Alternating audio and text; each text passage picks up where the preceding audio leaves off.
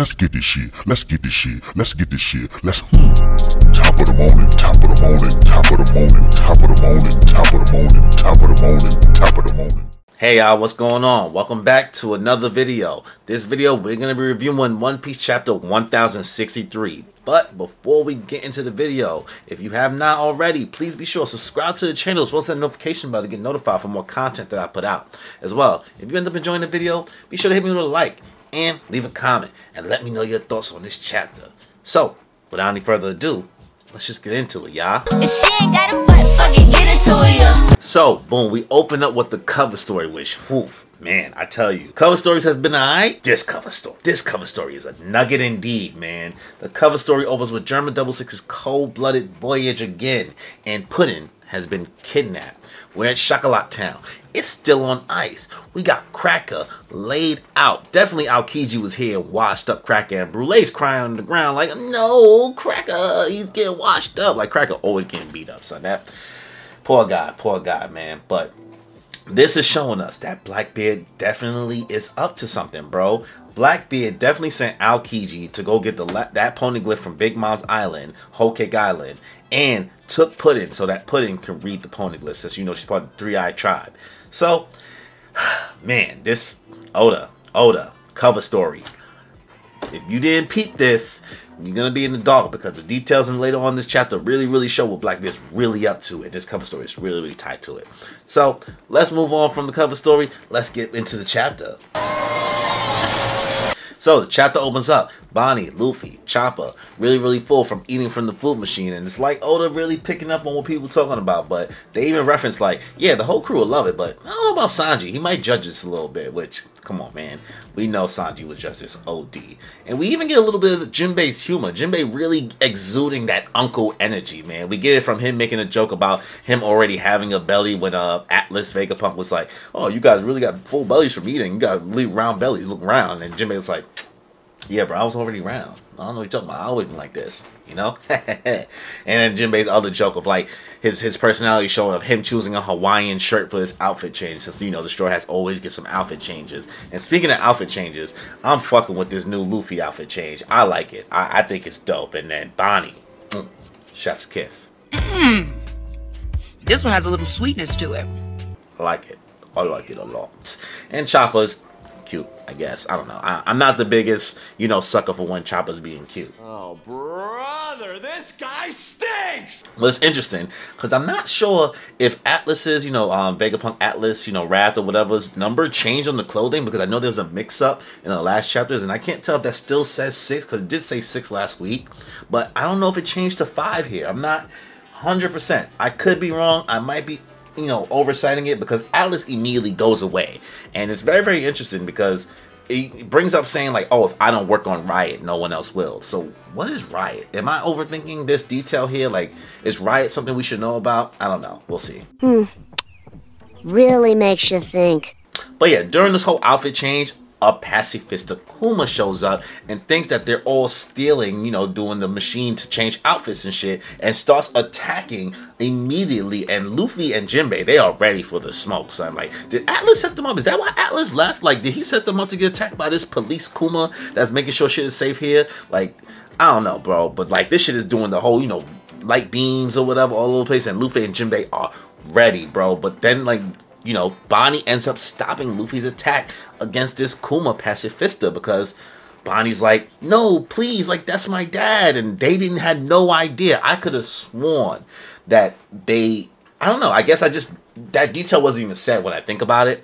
But I thought maybe they picked up on, like, you know, she was talking about Kuma as her dad got turned to a cyborg, but it seems like they didn't. So that kind of does negate what I thought about Jinbei maybe feeling bad about it, because he had maybe a relationship with Kuma since they were a part of the 7 Warlords. But they realized this shit. They're like, wait, what? Kuma's your pops? And Bonnie is like begging them, don't hurt them, because this is actually really touching when you think about it. Like, Bonnie, I guess this has to be, Kuma has to be her biological dad. Maybe it isn't, but like they do show a little flashback to like young Kuma and young Bonnie. So maybe it really is her biological dad, and we're not just claiming people as fathers, you know, because that's what we do in One Piece. But she's begging them. And I can see why, because your dad's turned into a cyborg, and you see all these other iterations of your dad. So you don't really know like what's real and what's not. You don't know which version could possibly be the your real father. Like it's just all confusing, especially because the last time you see your father, he's always in pain. Like it's always like you don't know, you know, if he's even him anymore. It's crazy. It's a lot to think about, man. Like, Bonnie is a really shown to be a really interesting character, in-depth character, and also the detail that, you know, Luffy actually called Bonnie by her name and didn't call her Bogey. So who knows? Who knows? I'm not saying Bonnie for Straw Hat, because I think one of the Vegapunks should join the crew, but I'm digging this Bonnie Luffy dynamic with the crew, and I would love to see how Bonnie reacts with the rest of the crew. But that's enough about this part of the chapter. Let's move on to the second part of the chapter. Woo! And now, our feature presentation. Fire shit. We open up in a certain sea with a little zeh-ha-ha-ha-ha. Okay. And Law's crew is being attacked by the Blackbeard pirates, bro. And then we get a fucking scene. So, sexy Law is canon. Sensational. I said it. Sexy Law is canon, bro, and the whole crew is being thirsty for it, bro. Somehow Law got transformed into a woman, and we don't know how. I'm thinking this has something to do with Ivankov's powers, because you know that's what he's able to do with his hormone fruit. Am I calling it the wrong name? You know, correct me if I'm wrong, but I'm thinking this has something to do with Ivankov. Nope. The Blackbeard buyers did not steal Ivankov's fruit. No, they did not kidnap Ivankov. No, Ivankov did not betray the Revolutionary Army for the Blackbeard pirates. The Blackbeard pirates are on deck, and we get a reveal of what they've really been up to for these past 2 years. This whole crew has devil fruits, bro.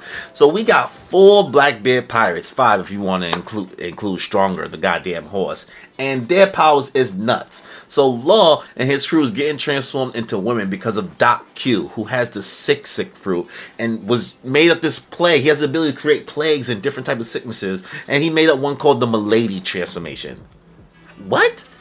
You made a sickness that transforms people into ladies? Like, this could be a real problem. Like, I feel like Doc Q and Choppa are going to have some little back and forth. We're thinking about the Straw Hats versus the Blackbeard Pirates. But Choppa's going to have some fucking issues with this sick fruit. And also, Sanji might also have some issues dealing with this sick fruit. Because this Milady transformation, if this is used against Sanji in any way, and Sanji has to fight people that looks like women or that got transformed into women because of this fruit, Sanji might see some issues, and maybe you might get a character development where Sanji finds a way to get around this and actually does attack these transformed into women characters who aren't actually women. I know nobody wants to really see Sanji actually hit women, and I agree as well, but because this is the case of this devil fruit, if we can see Sanji overcome that whole like mental block, that chivalristic thing that he has, maybe possibly, it could be an interesting point. We'll see.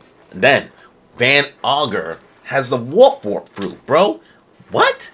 My son is already a gunman, a sniper, so that's an issue, bro. Imagine being able to camp and then just warp yourself wherever, son. You can snipe wherever. It's going to be a wrap, son. Like, so, Usopp, you're going to have some issues, boy. You're going to have some real issues. And it's crazy because it's different from Law's ability, because Law has the room ability with his op fruit, but he's switching places with things. This is just a straight up warp ability. This is crazy, bro. Straight up teleportation. And speaking of teleportation, in the middle of this fight, this ambush that's going on against Law's crew, Jesus Burgess gets teleported by Van Auger, like close to, basically on top of the Law's crew and all that. And he has the buff fruit, bro. They each have a fruit that complements their already kind of abilities and shit. But the buff fruit, this man picks up a mountain, son, and he basically tosses it at Law's crew. And if Law didn't have the room ability to get his crew out of there, son, it would have been quiet for them, or at least all of them, but Law. I don't know. After that point, Blackbeard pulls up on Stronger, and Stronger also has their mythical horse, devil fruit. He has the mythical horse zone fruit. You know, the model Pegasus. So I'm not sure if they took this from, maybe I'm mistaken. Is this similar to the same devil fruit that horse in Skypiea had, that old knight had? I'm not sure. Maybe I'm misthinking something. Maybe Blackbeard went to Skypiea and took that that horse's devil fruit to give it to Stronger. I don't know. Maybe I'm mistaken. I feel like that's something similar. I feel like Skypiea details are leaking in a little bit more and more. But this ain't the first time we've seen a horse with wings. But the main thing about this part, this second part of the chapter, and yeah, this chapter was like not super long, but a lot happened, man. A lot fucking happened. We get in Law versus Blackbeard, bro. And Blackbeard knew that one of the three, whether it been Luffy, Kid, or Law, was gonna show up here after leaving Wano, after the whole Big Mom and Kaido situation. He just didn't know who. And now that Kaido and Big Mom are gone, he's like, well, guess it's my time to really, really cause some havoc, boy. Like, come on, man. Aren't we part of the worst generation? Don't act crazy. Come on. You could just give up or we could scrap. Like, I want these road poneglyphs, and I know you got a couple of them, so let me know. I know you got one from Kaido's Island, so just give me what you got, bro. And Law's like, fuck that, man. It's winner take all. We gonna fight. You ain't just gonna get these, bro. You gonna give me whatever you got, too. Now, the chapter ends here, and I don't know, man. I don't know how Law's about to beat the Blackbeard Pirates. This is basically a 4v1 fight because Law's crew is not about that action. This ain't the Straw Hats we talking about. The Heart Pirates got Law and that's it, bro. Bepo is not that guy. Who is Bepo gonna fight? Burgess? No. No, that's not happening, son. Like this, it's gonna be I don't know, man. It's either Law is gonna die or get his power stolen. One of these two has to happen, bro, because I don't see how Law comes out of this unscathed or, like, not defeated or getting kidnapped or something. Like, there has to be some real consequences unless Oda pulls, like, the ultimate plot armor for Law. I don't know, man, because I love Law. I fuck with Law as a character. I just did a Law cosplay. But come on, man. It don't make sense if Law is able to get out of this unscathed, bro. I don't see it. I don't see it. That's just my take. So that's a chapter. If I had to give this chapter a rating, boy, oof, this is a strong 8. This is a strong 8 out of 10 chapter. It's quickly paced. I really, really liked it. A lot of details in a short amount of time. A lot of emotion. And we're not even getting a break. Not that should count to anything for this chapter, but man, Oda, you are pulling no punches. Things are happening. A lot is happening. And we got sexy Law. Oh, nice. So can't be mad at that. That sexy Law makes it a 10 out of 10. Just saying, but 8 out of 10 chapter for me. But let me know your thoughts on the chapter in the comment section below as well. If you end up enjoying the video, be sure to hit me with a like. Also, if you have not already, please be sure to subscribe to the channel as well as the notification button to get notified for more content that I put out. So on that note, y'all. Enjoy your life. I'm feeling great and feel the vibe. I'm really grateful we alive. And I'm feeling great cause lately I've been on the way to something great. And I feel alive cause I create like every day and I'm on to